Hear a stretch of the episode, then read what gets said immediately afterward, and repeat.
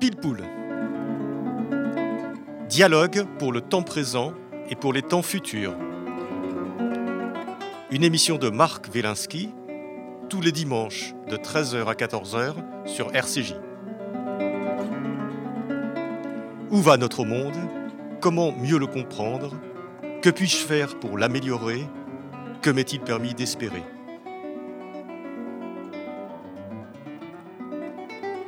Et nous recevons aujourd'hui à Pilpoul Alain Pelicard. Alain Pelicard, bonjour. Bonjour. Alors, on, croyait le concept de race euh, définitivement rangé aux oubliettes euh, de l'histoire, la biologie ayant définitivement prouvé euh, que l'on ne pouvait pas vraiment parler de race humaine. Et, pourtant, voici que ce concept revient, et revient là où on l'attendait le moins, manié, parfois brandi, par les victimes du racisme eux-mêmes ou par leurs descendants. Alors nous voilà pris un peu à, contre-pied, partagés entre le désir d'en finir définitivement avec une vision de l'humanité irrémédiablement divisée en races séparées, et la nécessité de reconnaître que dans notre société actuelle, les questions de racisme et de racialisation continuent et vont continuer à occuper longtemps l'espace médiatique. Alors, on va en parler avec vous, Alain Policard. Euh, Alain, vous êtes agrégé de sciences sociales, euh, vous êtes docteur en sciences politiques, chercheur associé au CEVIPOF, le Centre de recherche euh, politique de Sciences Po, et vous êtes l'auteur de nombreux ouvrages, dont celui-ci, dont nous allons plus particulièrement parler aujourd'hui, qui, est, qui s'appelle enfin qui s'intitule plus exactement L'inquiétante familiarité de la race euh, aux éditions Le Bordelot. Alors Alain, euh, l'inquiétante familiarité de la race, pourquoi ce titre un petit peu étrange? Alors c'est un clin d'œil euh, à, Freud, bien, bien évidemment. et il m'a semblé que le mot familiarité plutôt que étrangeté, finalement, sonnait mieux parce que on, est en train de laisser. Vous pouvez expliciter un petit peu le, le, clin d'œil à Freud, parce qu'on ne connaît pas forcément tous. Ah, euh, l'inquiétante étrangeté, euh, c'est un, un, titre d'un livre de, Freud. Et euh, il m'a semblé effectivement que, plus que d'étrangeté, il, convenait de marquer cette irruption de, de, la race dans le discours antiraciste, précisément. C'est ça que vous signaliez tout à l'heure comme quelque chose qui s'installait progressivement et qui devenait d'autant plus préoccupant que ça devenait relativement familier dans le discours des personnes qu'on appelle désormais racisées. Il faudra peut-être revenir sur ce terme, qui est un terme polémique et qui euh, tente à être parfois mal interprété.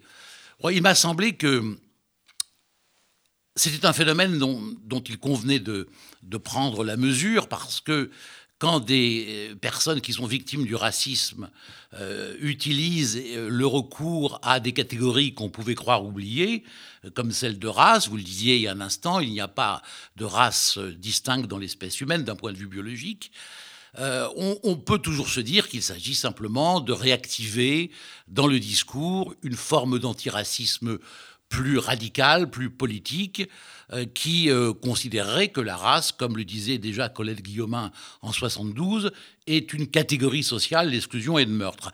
Mais je me suis aperçu que ce n'était pas uniquement cela, c'est-à-dire qu'on accordait aux origines que la génétique nous permettait de connaître une portée qui m'a semblé euh, effectivement préoccupante. C'est-à-dire que faire référence à ces racines et les chercher dans le génome, c'est une tentative qu'on a pu voir en médecine, notamment par euh, l'idée que certaines maladies seraient propres à, certains types de populations. On a pu le voir donc dans la recherche médicamenteuse avec un médicament célèbre, le bidil, qui était supposé soigner les affections cardiaques des Afro-Américains. Ça a été d'ailleurs un, échec total. Mais euh, cette tentative était euh, fondée sur de bonnes intentions, si vous voulez. Il s'agissait de, faire mieux pour essayer de euh, d'améliorer la situation des personnes, des personnes concernées. Euh, il s'agissait de décoder la race, pour utiliser une expression euh, que Catherine Bliss, une américaine, a utilisée, pour plus de justice sociale. Or, le, ça, à l'origine, c'est-à-dire cette racialisation était, a été a émergé, je dirais, pour, pour la bonne cause, c'est-à-dire en fait pour la protection euh, des opprimés. C'est exact, c'est exact. Mais je me suis aperçu aussi que euh, le, terme de race dans la médecine n'avait pas, n'avait pas véritablement été éliminé entre les, déclarations de l'UNESCO des années 50 et puis aujourd'hui. C'est-à-dire quand on lit par exemple euh, un des grands fondateurs de la génétique des populations qui s'appelle Jacques Ruffier, qui a écrit un, un magistral et extrêmement imposant traité du vivant, euh, autant que je me souvienne, c'est en 1982, mais je le dis avec précaution, je ne suis pas. C'est les années 80 en tout cas. Et on a pensé à cette époque que la génétique des populations permettait d'accréditer plus encore, si vous voulez, la, fin des races biologiques. Et on s'aperçoit que ce n'est pas exactement le cas. Lorsqu'on lit scrupuleusement ce que j'ai fait, le traité du vivant, on s'aperçoit que néanmoins les termes de racisation existent encore, sont utilisés pour montrer que euh, la spéciation de, la distinction, si vous voulez, en, race, euh, en race, sinon biologiquement fondée, mais fondée sur l'observation du génome, euh, ce qui revient à peu près au même, euh, ça n'était pas tout à fait fini en médecine. au fond, on a retrouvé quelque chose qui était encore présent. Est-ce qu'on peut penser que si ce n'avait pas fini, si, si vraiment on n'en a jamais eu vraiment, on n'a jamais eu vraiment on n'a jamais vraiment fini avec cette question de race. Est-ce que c'est pas parce que ça correspond quand même quelque part à une, nécessité biologique? La nécessité biologique, c'est-à-dire que notre espèce, nous, nous raisonnerions en termes de... Oui, parce que si on n'arrive pas à se débarrasser scientifiquement de ce, de ce concept Est-ce que c'est parce qu'il, tout simplement, il ne rend pas compte de quelque chose euh, Alors, ça, c'est, très, difficile, mais ça, ça, demanderait plusieurs euh, minutes d'explicitation. Mais ce que je crois, c'est que la démocratie a accru, euh, avec la, dimension fondamentale de la démocratie, qui est l'égalité, a accru l'angoisse face à justement l'indistinction. C'est-à-dire qu'on cherche des distinctions là où euh, précisément euh, elles, sont condamnées par le savoir. Euh, ça peut être rassurant, ça a été dit par pas mal d'auteurs, que de retrouver ce que l'œil observe et de le fonder, si vous voulez, sur une réalité scientifique. bon, je crois que la crainte, la, crainte de l'indistinction, la, la crainte du métissage, la mixophobie, pour utiliser un terme savant, c'est quelque chose d'essentiel. Ça me paraît même le processus matriciel du racisme.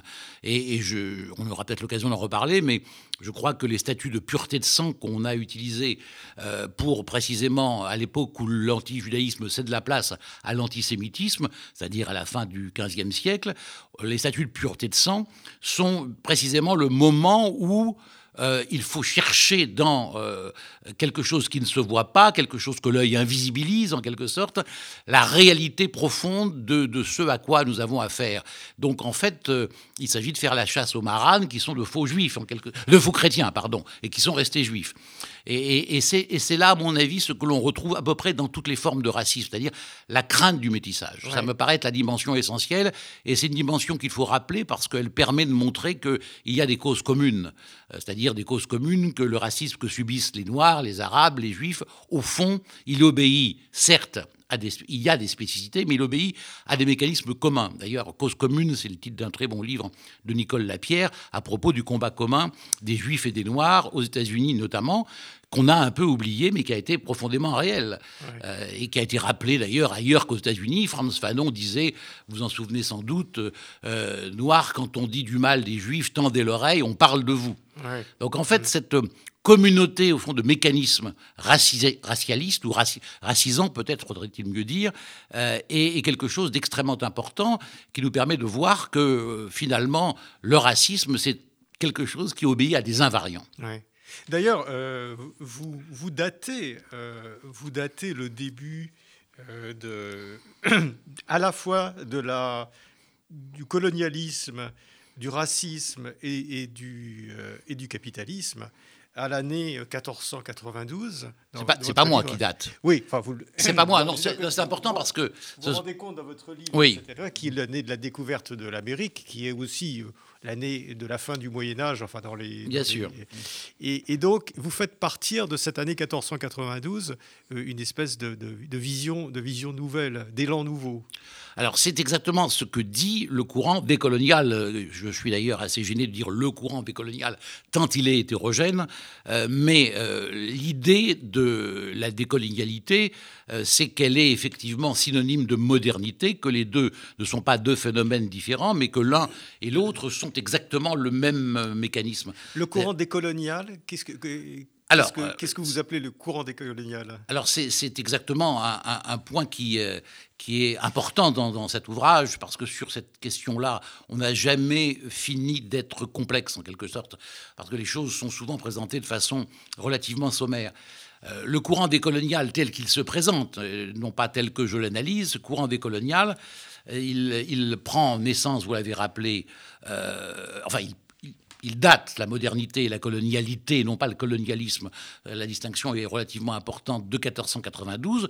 Il prend naissance, euh, disons, euh, je dirais à la fin du XXe siècle. Enfin, c'est toujours difficile de parler de quand ça commence. On peut toujours trouver des, ancêtres, hein, si vous voulez.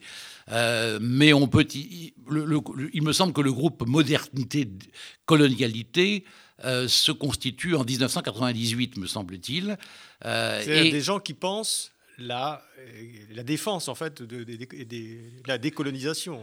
Bah, ce sont des gens qui considèrent que l'ordre colonial est toujours présent malgré la décolonisation. C'est-à-dire que on a certes rendu leur indépendance aux anciennes colonies, partout dans le monde ou à peu près, euh, mais l'ordre colonial est toujours présent et on peut le retrouver effectivement dans ce que certains appellent le racisme d'État, par exemple, enfin, terme qui est polémique aussi, qui est discutable.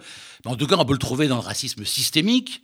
Et, encore une fois, euh, cette idée-là n'est pas à rejeter d'un revers de la main. Ce n'est pas...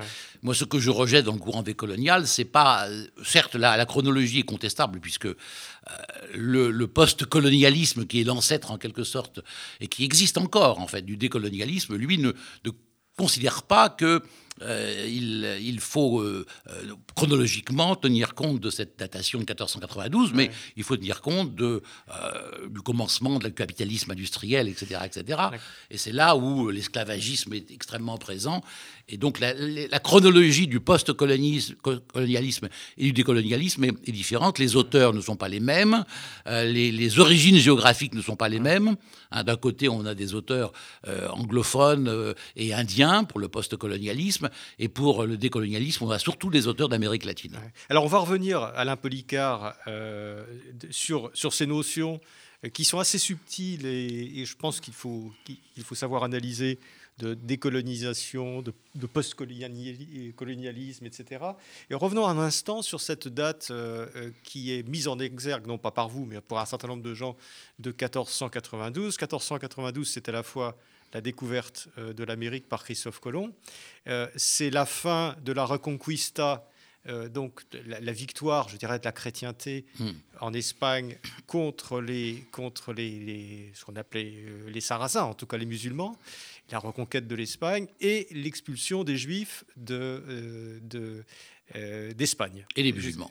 Et, des musulmans également. Et, bien sûr, mmh. l'expulsion euh, conjointe en fait des, mmh. des, juifs et des musulmans. Donc euh, on a effectivement une, période, une, année qui est extrêmement intéressante de ce point de vue-là. Alors qu'est-ce qui s'est créé à ce moment-là? Qu'est-ce qui, a, qu'est-ce qui a émergé véritablement euh, qui, n'était pas là avant? Alors je, je le, j'y faisais allusion il y a un instant.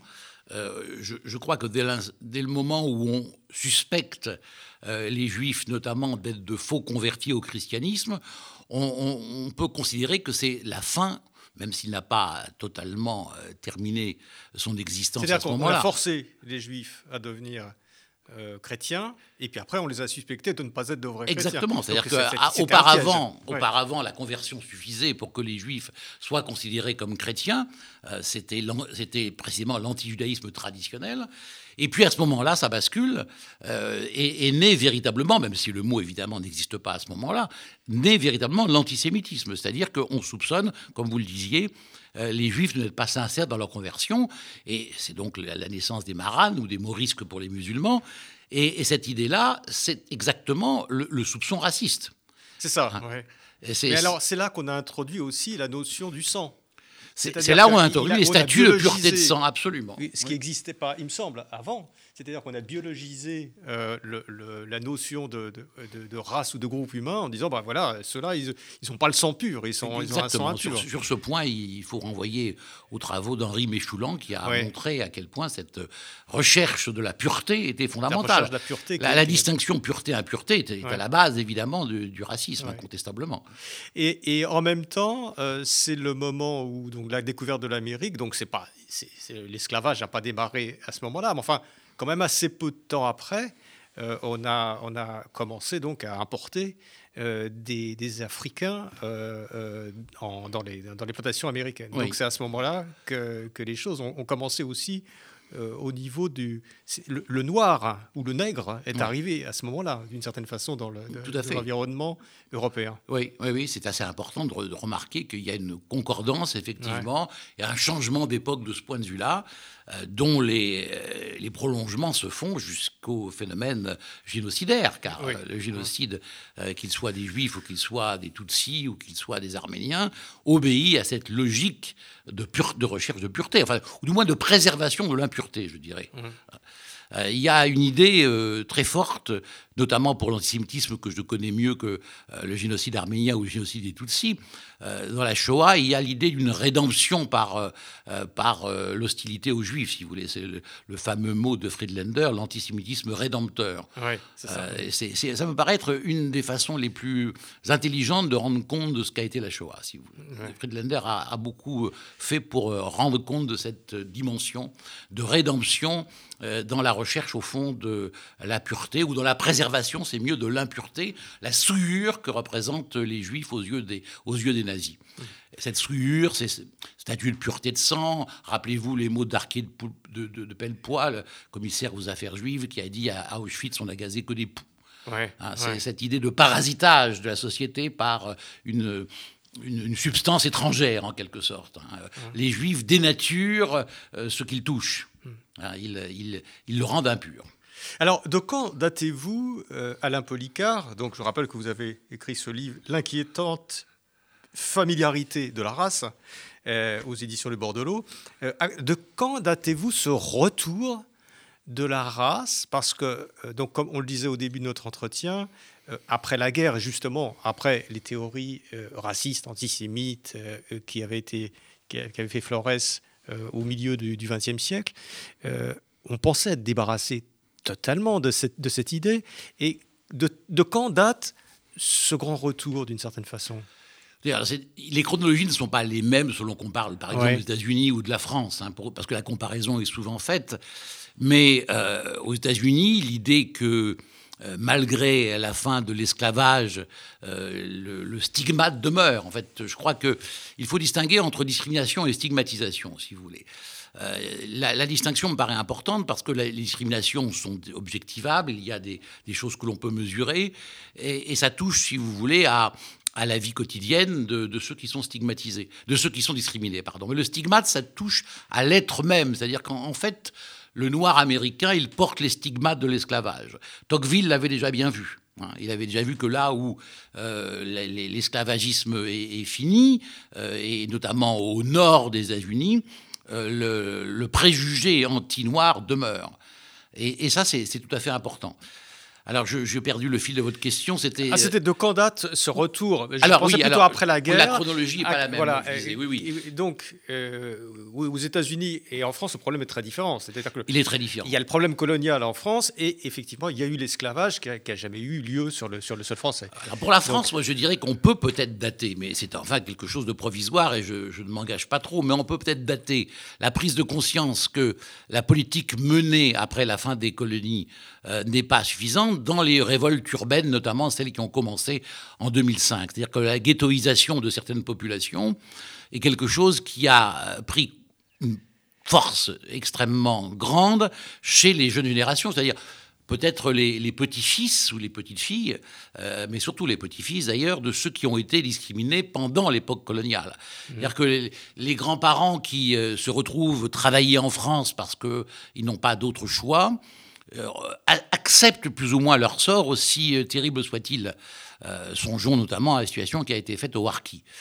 Mais les petits-enfants, donc, euh, je dis petits-enfants parce que 2005, c'est à peu près ce qu'il convient de dire, je crois, par rapport à 62, par exemple, eh bien, les petits-enfants expriment un ressentiment parce qu'ils voient que, euh, finalement, ils ne sont jamais considérés comme des Français comme les autres, dans leur très grande majorité et y compris ceux qui euh, s'intègrent par le travail, le stigmate culturel demeure. On n'est pas véritablement, lorsqu'on est arabe en France, on n'est pas véritablement considéré, je ne dis pas par tous évidemment, mais par euh, les institutions en tout cas, comme un Français comme les autres. Et je crois que euh, c'est à partir de là où... Pourtant... enfin, c'est évidemment largement à tort, mais pas totalement. Non, mais Théoriquement, non. Enfin, ah, théoriquement, théoriquement, non. la citoyenneté, la citoyenneté. nationalité française. Bien sûr, la citoyenneté est commune. C'est toute la question d'ailleurs entre euh, un certain universalisme un peu formel et derrière le ressenti des populations qui fait que dans la réalité, les choses ne sont pas tout à fait. Non, mais le ressenti des populations, ils ne se fondent pas simplement sur un sentiment en l'air, ils se fondent aussi sur discrimination réelle qui, se, qui s'observe dans l'espace de, de, l'habitat, de, euh, des quartiers, dans l'espace de l'école, mmh. euh, dans l'espace de l'emploi, surtout du travail. Euh, on sait très bien qu'on a moins de chance avec un, un, patronyme qui, qui, sonne autrement que celui d'un Français de souche, comme on dit. On a moins de chance de trouver du travail. Donc, c'est pas simplement dans euh, le, sentiment, c'est aussi dans la réalité. Alors, évidemment, que les institutions françaises ne soient pas, évidemment, complices totalement de cet état de choses, je veux bien vous l'accorder. Mais néanmoins, on peut se demander si, dans la formation d'un certain nombre de professions, évidemment, je songe à celle de policier, on n'a pas la légitimation indirecte, implicite euh, d'un ordre racial. Euh, je, vous disais euh, hors antenne que euh, Aurélia Michel, qui a écrit un, très bon livre, alors là, ça ne concerne du, coup, ça ne concerne pas euh, seulement les Arabes, mais plutôt les Noirs, qui s'appelle Un monde en nègre et blanc. Lorsqu'elle a commencé à travailler sur le sujet, elle, était ignorante de l'ampleur de ce qu'avait été finalement le phénomène de colonisation et, et de ce qu'il en restait aujourd'hui dans les consciences et dans les faits. Pas simplement dans les consciences, dans les faits également. Elle, dit quand j'ai commencé à préparer mon cours, euh, j'avoue que je n'ai oublié un peu la date à laquelle elle, parle de cette, prise de conscience, je n'avais pas conscience, moi historienne, Aurélia Michel est une historienne, de l'ampleur de ce qu'avait été la décolonisation et de la sauvagerie de cette décolonisation. Il y a un très bon documentaire qui est passé sur une chaîne de grand public, hein, France 2, euh, Décolonisation au pluriel du sang et des larmes, euh, qu'on ne peut que recommander à, à tous ceux qui ne l'ont pas vu où on apprend énormément de choses, même lorsqu'on croit savoir. Notamment, on voit à quel point euh, sont traités avec mépris et hostilité et racisme, disons-le, les, ceux qui viennent servir la France, notamment les tirailleurs sénégalais, qui un jour demandent que leur sol leur soit payé, sont rassemblés sur la place pour qu'on, soi-disant, règle leurs problèmes et sont mitraillés. De cela, il n'y a pas d'image, il n'y a que quelques souvenirs de, survivants. Le film montre bien à quel point tout ceci est, absolument euh, abominable. Le comportement euh, aussi vis-à-vis des civils en Algérie, je ne dis pas que les FLN s'est bien comporté, hein, attention, euh, il faut balayer devant sa porte. Donc, le comportement des forces armées devant les civils en, Algérie a été épouvantable. Épouvantable. Ce film est absolument une œuvre de salubrité publique. Hein, je crois qu'il faut le voir absolument. Et après, peut-être parler de ce qu'a été la colonisation. Mais alors, est-ce qu'il n'y a pas un effet de contre-coup que je, je, ressens actuellement sur comme la colonisation euh, a été brutale, affreuse, et, euh, et, que donc maintenant, et qu'elle génère chez évidemment euh, les, les, les, fils, les petits-fils décolonisés des réactions qui sont, qui sont compréhensibles. Le fait de, de tendre vers des relations de, de racialisation, c'est-à-dire de substantialiser d'une certaine façon le fait d'être d'appartenir ad vitam aeternam mm. à cette génération de victimes, pousse d'un autre côté les gens à se dire bah, finalement euh, la décolonisation, euh, enfin la colonisation c'était peut-être pas si mal, on a apporté des choses. Il y, a une espèce de, je, dirais que la, la, discussion entre les deux est en train de se tendre euh, pour des raisons peut-être un peu artificielles. Oui, enfin, vous parlez ici effectivement d'un phénomène de, souffrance victimaire que certains considèrent comme excessif, comme exagéré, et comme vous le signaliez très justement, comme susceptible d'entraîner l'essentialisation. C'est-à-dire qu'on on appartient ad vitam aeternam à une catégorie, et cette catégorie est définie comme étant victime de l'oppression. Alors, euh, je crois que une partie de mon inquiétude, précisément pour revenir à mon ouvrage, vient du fait que euh, l'essentialisation, la racisation semble précisément enracinée euh, dans euh, la réalité qui est tout à fait indépassable, l'appartenance à des catégories superficielles. Car, encore une fois, la race me paraît être une catégorie superficielle. Pour utiliser le vocabulaire de Stuart Mill, elle n'a aucune réalité, vous le rappeliez au tout début. Euh, dans, réalité biologique. Aucune réalité biologique. Donc, par conséquent, ça elle a une réalité visible. C'est-à-dire des gens qui n'ont pas la même oui, voilà, mais c'est aussi un phénomène de, retournement du stigmate. C'est-à-dire que on, me, on, me, stigmatise et moi je revendique ce que je suis et je ne suis pas que ça. Et c'est ça le risque, c'est que je ne suis pas que ça et on peut imaginer que je, je, je ne suis précisément que, cette, euh, que ce qu'ont fait les autres de moi, c'est-à-dire cette racisation. Et c'est ça que je craignais. On crée des catégories tout à fait, je le disais, superficielles, et, on, demeure dans ces catégories-là, euh, alors qu'elles elles proviennent souvent de, de nomination, de dénomination par l'oppresseur. Ah, quand on regarde le phénomène de colonisation, on s'aperçoit que les limites des peuples sont souvent définis, et des, États évidemment, et, des catégories ethniques sont souvent définies par le colonisateur. Et après, elles prennent une profonde réalité et on s'en revendique. C'est ça, il y, a, un, effet de miroir, il y a un effet de miroir qui fait qu'après, on se revendique de, ce qui a été. Voilà. Mais vous dites, par exemple, dans votre livre, Alain Policard, euh, que vous, qu'il ne peut pas y avoir de racisme anti-blanc. Alors là, euh, c'est un autre problème. C'est un autre problème, c'est souvent mal compris, ça a été un débat notamment, et je crois d'ailleurs que euh, ça aussi c'est bien que vous en parliez, parce que euh, je disais tout à l'heure 2005 les émeutes urbaines, et c'est à ce moment-là qu'une pétition euh, pour dire halte au racisme anti-blanc est lancée par certaines personnalités célèbres, dont Aguieff, Finkielkraut, Kouchner, j'en oublie, Julliard, peut-être un cinquième. Euh, que, j'oublie, il m'en excusera, mais comme c'est pour stigmatiser, peut-être sera-t-il content que je l'oublie. Non, le racisme anti-blanc, tout dépend de la définition. Là-dessus, il faut faire œuvre, de, je crois, d'épistémologie, euh, d'épistémologue, ce qu'a rappelé d'ailleurs dans un très bon article d'AOC Philippe Hunman. Tout dépend de ce que l'on euh, désigne comme racisme. La définition du racisme entraînera l'existence ou non du racisme anti-blanc. Si on, le racisme, si vous voulez, il y a trois dimensions. Hein. La dimension de l'opinion, la dimension du, de l'opinion, oui, la, dimension du comportement et la, domination, la, dimension du système. Si on considère que euh, les attitudes et les comportements euh, sont l'essentiel dans le racisme, il n'y a pas de doute, le racisme anti-blanc existe, parce que les blancs sont victimes en tant que blancs d'injures, de coups euh, venant de, de, catégories qui ne sont pas considérées comme blanches. Ça, ça ne fait pas de doute euh, et euh, on peut l'observer surtout dans les euh, banlieues délaissées de notre République. Si on considère l'idéologie, c'est-à-dire le racisme en tant qu'idéologie qui se définit de différentes façons, il faudra peut-être revenir sur cette question-là des définitions, celle notamment d'Albert Memmi, qui me semble la meilleure possible. Euh, on peut toujours dire que euh, chez les populations stigmatisées, racisées, se développe une idéologie anti-blanche. On le voit notamment dans certains mouvements radicaux noirs. Hein, il n'y a pas de doute. Si on prend la dimension du système, alors là, le racisme anti-blanc n'a aucune réalité, puisque les blancs ne sont pas victimes en tant que tels de discrimination à l'emploi, au logement hein, ou de discrimination scolaire. Donc, si vous voulez, si on la dimension systémique du racisme englobe à la fois d'ailleurs les comportements et les, comportements et l'idéologie, elle me paraît elle me paraît devoir être privilégiée. Donc si on considère le système raciste, ou le racisme comme système pour mieux dire, il n'y a pas de racisme anti-blanc. Si on considère le racisme comme étant simplement l'expression de comportement, euh, d'attitude, alors il y a du racisme anti-blanc. Et puis par racisme anti-blanc, réfuté comme je le fais dans mon ouvrage, euh, je parle évidemment des démocraties contemporaines, libérales contemporaines. Euh, je ne dis pas que dans un pays à majorité noire, il ne puisse pas y avoir de racisme anti-blanc, mmh. évidemment. Hein. Euh, là où les Noirs ont le pouvoir, il n'y a aucune raison qu'ils soient protégés du même, du même racisme que ceux que nous connaissons dans nos pays à l'égard d'eux-mêmes. Mmh. Donc c'est évidemment dans des pays à majorité blanche, les démocraties libérales d'aujourd'hui, que le racisme anti-blanc en tant que système d'exclusion ne me paraît pas être pertinent. Mmh.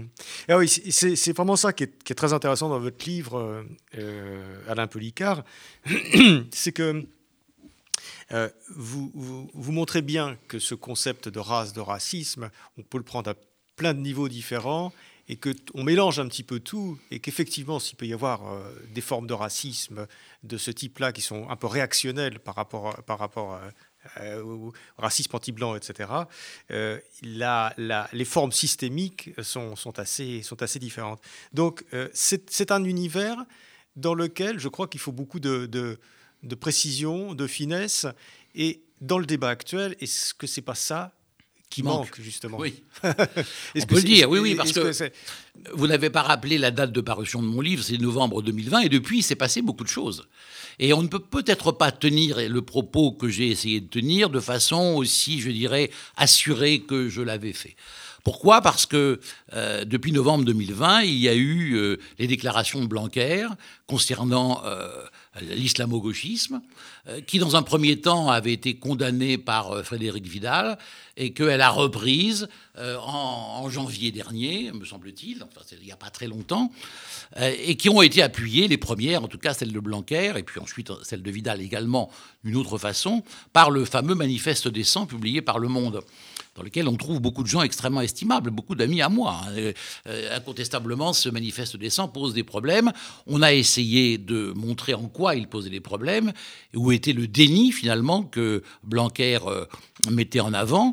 Et on l'a essayé en un article de réponse dans Libération avec Alain Renaud. Euh, ce que je crois, c'est que quand on dit que l'université, c'est le terme qu'a utilisé Vidal, euh, est gangrénée comme la société l'est par l'islamo-gauchisme, je crois qu'elle parle sans savoir ce qu'est véritablement l'islamo-gauchisme, sans savoir non plus ce que sont les études décoloniales, puisque on sait parfaitement bien d'une part, qu'elle représente fort peu de travaux euh, dans l'océan des sciences euh, sociales et humaines, et d'autre part que nul n'est empêché de faire d'autres études, d'autres recherches que celles sur, sur, le décolonialisme ou sur les études décoloniales. On peut aujourd'hui en France euh, entreprendre la recherche qu'on veut. Donc il n'y a pas de gangrène du tout. Tout ça est, profondément idéologique. On a affaire à des tartuffes, si vous voulez, de mon point de vue. Oui, pardon, je vous ai coupé. Non, c'est moi qui vous ai coupé. Euh, je me demandais si c'était pas aussi tout ça des querelles, euh, comme celle des Noirs, etc., des querelles d'importation américaine d'une certaine façon, parce qu'il y a un phénomène. Euh, bah, importation américaine, je dirais oui, parce que la, démarche, hélas, de Blanquer et Vidal, la démarche du pouvoir, emprunte beaucoup à, à, la droite américaine, la droite radicale américaine, la droite alternative américaine, euh, donc aux démarches que Trump avait inaugurées pour gagner la campagne électorale et ensuite, c'est-à-dire au fond l'idée qu'il y a une tentative euh, par un certain nombre de courants, qu'on appelle donc islamo-gauchistes, de se séparer, de prendre le pouvoir, d'instaurer une guerre civile. Alors je ne dis pas que l'islamisme politique n'est pas un danger. Hein. Euh, reste à savoir d'ailleurs ce qu'on entend précisément par islamisme politique, parce qu'il convient évidemment de distinguer des courants aussi au sein de cet islamisme politique. Euh, qui, est, qui est favorable à l'islamisme en France aujourd'hui? Enfin, pas moi en tout cas, et je crois à fort peu de gens. Euh, et parmi les musulmans, on trouve certainement des radicaux. Parmi les salafistes, il y a plusieurs courants, notamment, vous savez, il y a les quiétistes et puis les djihadistes. Le salafisme qui mène au djihadisme est évidemment quelque chose que nul ne soutient, sauf eux-mêmes, évidemment. Mmh. Qu'est-ce que ça représente? Il y a unanimité parmi les chercheurs pour condamner cela. Il y a très peu de gens qui donnent dans euh, le soutien au djihadisme parmi, les chercheurs. Il y a des gens qui dans je ne dis pas que parmi les, gens des banlieues euh, islamisés, radicalisés, il n'y a pas de gens qui, soient prêts à passer à l'acte terroriste. Je ne dis pas ça du tout. Mais parmi les intellectuels universités, le, soutien à l'islamisme n'est pas inexistant, soyons clairs, mais il est ce extrêmement qui est en cause, pas tout à fait ça. C'est une espèce d'alliance oui, objective je vais y revenir. Oui, oui, bien sûr. entre, entre les forces de gauche qui se disent bon, les islamistes, bah, c'est une force de, révolution. Nous, on a envie de révolution. Donc, tout, tout ce à qui, fait. Tout ce qui peut déstabiliser un petit peu l'ordre établi, le capitalisme, c'est tout ça, ça nous va. Non, mais je suis d'accord. C'est ça qui est en cause. Je suis d'accord. Je suis d'accord. Ce phénomène d'alliance entre les islamistes. D'alliance objective, pas oui, forcément. de recherche d'alliance du point de vue d'ailleurs des gauchistes avec les islamistes, considérés comme, au fond, étant les adeptes d'une religion euh, regroupant des gens qui sont persécutés un peu à droite, ou du moins qui sont euh, parmi les pauvres du monde, disons, euh, ça a existé depuis au moins les années 70. on l'a vu à plusieurs reprises. D'ailleurs, le terme islamo-gauchisme a été utilisé. Non, le terme n'a pas été utilisé, mais l'idée d'une alliance entre islamistes et gauchistes a été évoquée depuis fort longtemps, notamment en 76 par un, un Anglais trotskiste qui s'appelle Christopher Harman et puis réactualisé par Taguieff dans son ouvrage sur la nouvelle judéophobie, euh, me semble-t-il, en 2001. Je peux me tromper sur la, sur la date, mais je crois que c'est cela. Et cette idée-là, je crois qu'elle a, elle, a été réelle. il y a eu cette euh, perspective d'alliance qui a retenu l'attention de pas mal de forces gauchistes. Maintenant, je crois peut-être qu'on peut même dire que jusque 2003, euh, et les forums euh, de Saint-Denis avec Tariq Ramadan, etc. Mais, je cite Tariq Ramadan, la perte d'audience et de crédibilité de, Tariq Ramadan et des frères musulmans, euh, alliés étrangement avec le Qatar, car c'est les Qatar et, l'Arabie saoudite qui, sont derrière ces mouvements-là, ça rend cette opération totalement euh, non crédible, si vous voulez. Mais surtout, même, s'il existe des tentations d'alliance encore dans certains courants politiques, la société euh, française n'est pas gangrénée et l'université est, très très loin de l'être, puisque ce courant-là n'est pas vraiment représenté à l'université. Alors on va me dire, et vous allez probablement me dire, qu'il y a tout de même des choses inquiétantes à l'université il y a effectivement des, conférences, des spectacles euh, qui sont interdits, pour, ou du moins qui sont contestés pour des raisons euh, qui ne sont pas toujours euh, acceptables. Ça, je, qui ne sont d'ailleurs jamais acceptables, car interdire un spectacle, une représentation, une conférence, ça n'est pas acceptable. Mais qu'est-ce que cela représente dans l'océan de ce qui se passe à l'université? Extrêmement peu de choses. Extrêmement peu de choses. Et, et, il me semble que ceux qui ont soutenu ces propos-là ont aussi un agenda politique. Il s'agit effectivement... Bien sûr, bah, tout le monde. C'est bourré de gens qui ont, comme vous dites, un agenda politique, une idée derrière la tête et qui, utilisent les idées. Euh. Bien sûr, on peut le voir derrière la querelle de l'Observatoire laïcité, là, qui, est, qui est en péril. Hein. Ah, le mandat de Jean-Louis Bianco n'a pas été renouvelé, peut-être souhaitait-il arrêter, mais enfin, en tout cas, l'Observatoire laïcité est, est, en, est en péril au bénéfice d'une instance qui a été créée par Blanquer lui-même, le Conseil des sages, où on trouve euh, des, peut-être pas beaucoup de membres, mais au moins un membre du printemps républicain, et où on trouve des gens qui partagent cette idéologie du printemps républicain, c'est-à-dire une laïcité qui tourne le dos à la loi de 1905. Alors, euh, Alain Policard, euh, dans toutes ces questions qui touchent au racisme, à la racialisation, à, la défense des minorités, est-ce qu'on manque pas dans le débat actuellement, je voudrais avoir votre sentiment, euh, un petit peu de, de bienveillance et, de tolérance, je dirais? Parce que, par exemple, si on prend l'épisode euh, des, des, réunions euh, entre noirs, mmh. les réunions non mixtes, voilà, et on a dit Audrey Pulvar, c'est scandaleux. Mais finalement, sur le fond, est-ce que le fait que des gens qui sont noirs ont envie de se réunir pour parler un peu de leurs problèmes, ça ne veut pas dire qu'ils soient essentialistes, ça veut dire simplement qu'ils ont envie de partager des questions euh, qui sont des questions qui se discutent entre noirs et qu'ils n'ont pas forcément avoir envie. Si vous voulez, si vous prenez des roux, euh, des gens qui sont roux et qui, ont envie de se réunir pour dire, ben voilà, quelles sont les réactions qu'on peut avoir quand on est roux, euh, quelle, est, la jeunesse qu'on peut avoir. Ah, moi, ça, ça ne me choque pas particulièrement. non, mais vous parlez d'or, moi ça ne me choque pas du tout. on peut prendre des tas d'exemples. Et on a dit c'est scandaleux, Audrey Pulvar. Elle a été euh, maladroite dans sa formulation. Oui. Elle, euh, on leur demande, on peut leur, on leur interdit pas de venir, mais on demande de se taire. On, elle aurait pu dire, euh, on les invite à écouter. Ça aurait eu une autre tonalité, si vous voulez. Et ça existait. on, cite beaucoup, et Martine Storti l'a rappelé dans Libération, on cite beaucoup les mouvements d'émancipation féminin, féminine euh, ou du mouvement féminin d'émancipation, on peut le dire aussi, euh, qui euh, ont, choisi cette stratégie pendant un temps sans vouloir l'enraciner, sans vouloir en faire la, seule façon de se comporter par rapport aux stigmatisations, aux discriminations, mais ont considéré que la parole de la femme se, se, libérerait plus facilement dans un environnement non mixte. Voilà. La parité n'est pas quelque chose qui est installé de façon définitive, c'est un moment on peut éventuellement euh, parler de, mesures compensatoires, ou, comme on le dit, mais j'aime pas beaucoup le terme, discrimination positive, pour un temps jusqu'à ce que les effets de l'oppression subie par les femmes multiséculaires, pour ne pas dire millénaires, et, fini d'exercer leurs effets. Alors ça, je n'ose pas dire dans combien de temps, mais la parité n'est pas une fin en soi, c'est un moment de réparation. La réparation, c'est essentiel, encore une fois. Et, ça, ça n'a pas toujours été compris, euh, parce qu'on proclame toujours l'égalité républicaine et on refuse, on est indifférent à la couleur, si vous voulez, et on refuse que des minorités puissent justement revendiquer leur spécificité et la discrimination qu'ils subissent en tant qu'eux. Hein. et, pour prendre un exemple et pour aller dans votre sens, on ne va pas reprocher à des descendants de victimes de la Shoah de ne pas inviter d'Allemands à discuter avec eux de ce qu'ils ont euh, vécu, euh, subi en tant que descendants de victimes de la Shoah. Voilà, et, et, vous parlez très bien aussi dans votre livre, de, par exemple, de la, de la, de la querelle et de l'espèce de cristallisation qu'il y a eu, euh, et qui a toujours d'ailleurs, mais depuis, depuis, depuis maintenant plusieurs dizaines d'années, sur le voile islamique. bon, est-ce que est-ce qu'il n'y a pas aussi un petit manque de tolérance par rapport à ça Quand on va à Londres, on, voit des, on voit des policiers qui sont en turban, euh, des infirmières qui ont des voiles.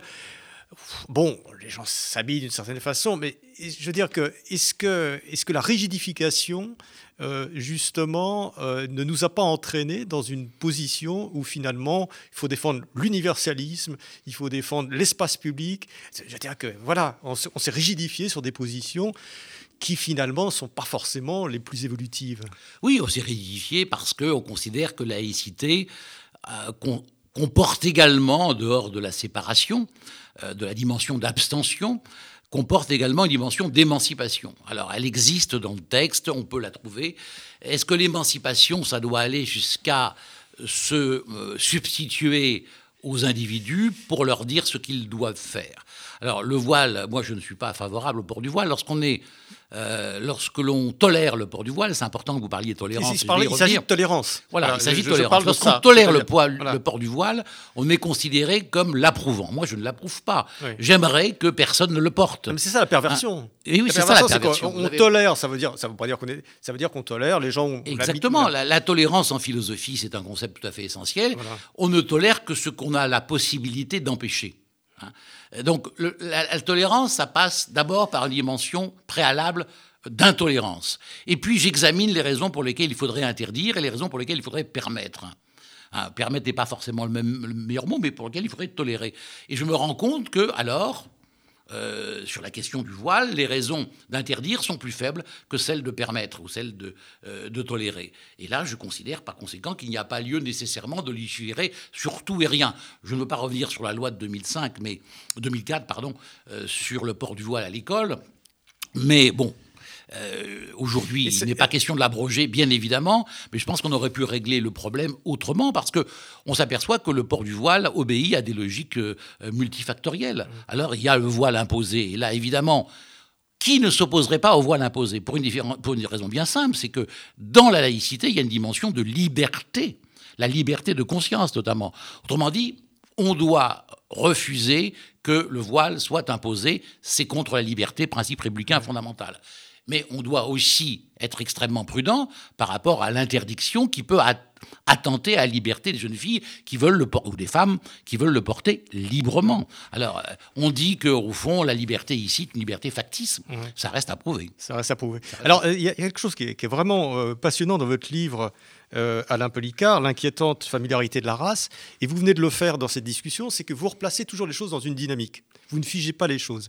Et effectivement, on peut penser que le, voile, c'est un moment, c'est-à-dire que peut-être que leurs filles ne porteront plus le voile de façon spontanée, euh, etc. et leur mère, souvent, ne le portait pas. Et leur mère, souvent, ne le, portait pas. Et là, vous venez de dire aussi euh, que la, les, les, politiques, les politiques disons, qui visent à rectifier par des quotas, par exemple, féminins, ou des quotas comme aux États-Unis de certaines catégories ethniques, etc., c'est réparateur pendant une certaine période. Et tout ça est dynamique. Et, et on a ma crainte, c'est que tous les, discours euh, décoloniaux, etc., figent notre univers dans un monde postcolonial euh, éternel. Oui, vous avez raison, c'est une crainte que j'ai aussi. Euh, il y a un mot qu'on n'a peut-être peut-être pas utilisé, c'est le mot d'universalisme. effectivement, euh, on, met euh, l'universalisme en, question, en procès, et on utilise peut-être de mauvais arguments pour ce procès-là. Par exemple, vous évoquiez au tout début de l'émission, on considère que parce que l'universalisme a une généalogie qui est effectivement située au sein de l'Occident, tout ce qui est mesures ou, ou, démarches, je dirais, comme celle par exemple de l'instauration des déclarations de droits de l'homme, euh, est quelque chose de contestable parce que l'origine se situe en Occident. C'est-à-dire que tout ce qui vient de l'Occident est considéré comme nocif. Il y a un doute fondamental là-dessus. Parce que l'Occident a été injuste, parce qu'il a produit ce que j'appelle dans mon ouvrage, à la suite d'autres auteurs, des injustices épistémiques, c'est-à-dire qu'on a relayé les savoirs d'ailleurs dans des situations de subordination, de subalternisation, je crois que je l'ai dit à peu près correctement, puisque le, euh, les, études subalternes qui, naissent en, Inde mettent en avant d'autres façons de voir le les choses, c'est la défense, non pas de l'anti-universalisme, mais d'un universalisme pluriel, c'est-à-dire un universalisme qui ne soit pas de surplomb imposé par l'Occident, par le colonisateur, parce que le colonisateur apporterait, vous y avez fait allusion, la civilisation, ce qui fait que certains défendent encore la colonisation en disant qu'elle a apporté des mesures tout de même progressistes, ce qui est, à mon avis, tout à fait euh, indéfendable. Euh, la colonisation est un crime contre l'humanité. Euh, quand Macron était lucide, il n'a pas manqué de le dire. Hein. Même Manuel Valls, qui est un de mes adversaires politiques préférés, euh, a parlé, euh, lorsqu'il a été Premier ministre, ou même peut-être ministre de l'Intérieur, je crois, de situation d'apartheid. Ça me semble d'ailleurs extrêmement exagéré. Mais quelqu'un qui a le discours ensuite de considérer que dès qu'on on mène des études, c'est pour excuser un certain nombre de choses, pour justifier un certain nombre de choses, et non pas pour comprendre, comme le font euh, les, praticiens des sciences sociales et humaines. Quand on dit cela, on, montre à quel point le discours est idéologique et il n'est pas défendable. Oui, mais alors, je suis d'accord avec vous pour dire euh, sur la décolonisation que c'est inexcusable, etc. Mais je dirais c'est notre histoire, c'est le passé. Il faut l'assumer d'une certaine façon. La question, c'est euh, est-ce que on n'est pas en train d'éterniser ce passé, euh, c'est quand même la décolonisation, c'était il y a 50, 60 ans maintenant. Bon, on est passé à autre chose, le monde, le monde est totalement différent.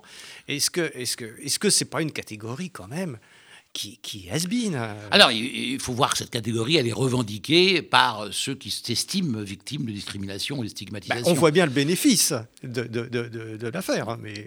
Alors là, je pense que nous avons un léger désaccord sur ce point. Euh, non, parce que je crois qu'effectivement, il existe encore des traces de cet ordre colonial. Je, crois qu'il n'est pas totalement euh, éliminé dans, dans les, et, dans les faits et dans les consciences, encore une fois.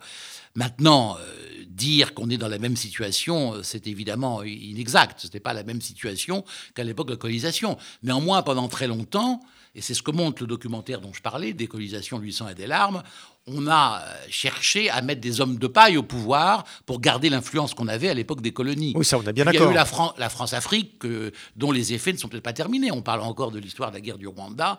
Euh, on voit bien encore une fois les, aveuglements de, la France, cette question-là, qui viennent peut-être de préjugés d'ordre colonial. Euh, je, pense que ça n'est pas aussi fini que vous. C'est pas aussi fini, mais, mais vous avez, si vous regardez la politique de la Chine actuellement dans le monde entier, elle n'a jamais été coloniale. Mais ah elle, est, néo, on pourra dire qu'elle est néocoloniale d'une certaine façon. Ah non, mais, il y a, Alors qu'il n'y a pas ce passé. Bien sûr. Donc, non, non, mais il est tout à fait possible, effectivement, de condamner une politique intérieure chinoise, notamment à l'égard aujourd'hui des Ouïghours, mais euh, des musulmans chinois en général. D'ailleurs, musulman chinois est un terme qui convient assez mal euh, parce qu'ils ne se sentent pas tous euh, chinois, même euh, rarement chinois. Mais enfin bon, cette politique chinoise qui ne vient pas effectivement de l'ordre colonial, mais vient d'un ordre qui est de même nature au fond au niveau de, des, conséquences, c'est-à-dire un ordre impérial chinois, une tentative d'éradication des différences par rapport à, ce qu'est l'empire du milieu, l'empire des Han, mm. réel, si vous voulez. Donc il y a, il y a des, des, ressemblances profondes entre ce que fait la Chine et ce que font les colonisateurs c'est un acte de colonisation intérieur à l'égard des Ouïghours.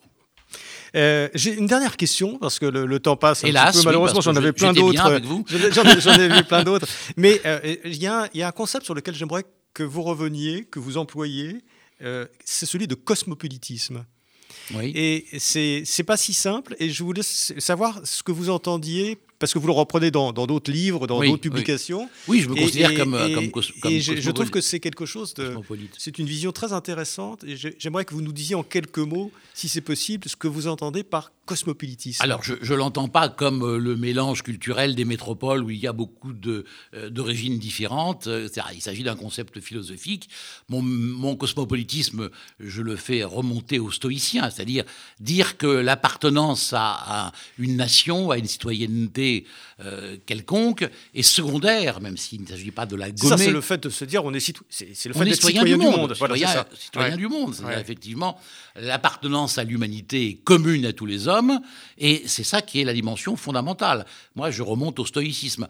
Et puis, je fais du, cosmopolitisme une théorie de la justice globale. C'est-à-dire qu'effectivement, on se rend compte que beaucoup de ce que les populations subissent ne sont pas liés au tracé des frontières. Hein. Euh, Donc, est-ce que ce cosmopolitisme, ce sera ma dernière question, parce qu'on va, on va, on va arrêter, est-ce qu'il est... Euh, est-ce qu'il est en développement actuellement ou est-ce qu'il est plutôt en régression? Ah, écoutez, se, très se sentir citoyen du monde. Euh, moi, je, honnêtement, je, ne sais pas répondre à votre question, mais je ne vois pas de signe visible du développement de l'idée cosmopolite, alors qu'elle me paraît essentielle pour lutter contre le culte de l'identité, le culte des racines, des appartenances, enfin ceux dont nous avons parlé aujourd'hui, sur lesquels nous sommes d'accord. Oui, c'est une forme de libération, montrer que l'important, il y a une dimension, si vous voulez, de prise en compte de notre vulnérabilité commune. Nous sommes des humains euh, qui subissons la même condition. Nous sommes également vulnérables. Il y a, peut-être la prise de conscience du tragique de la condition dans le cosmopolitisme, que beaucoup, hélas, ne, comprennent pas et, sont, bien éloignés de cet euh, état d'esprit. Alain Policard, merci beaucoup. Donc, je rappelle euh, le titre de votre livre, L'inquiétante familiarité de la race, aux éditions Le Bordelot. Merci. Merci beaucoup.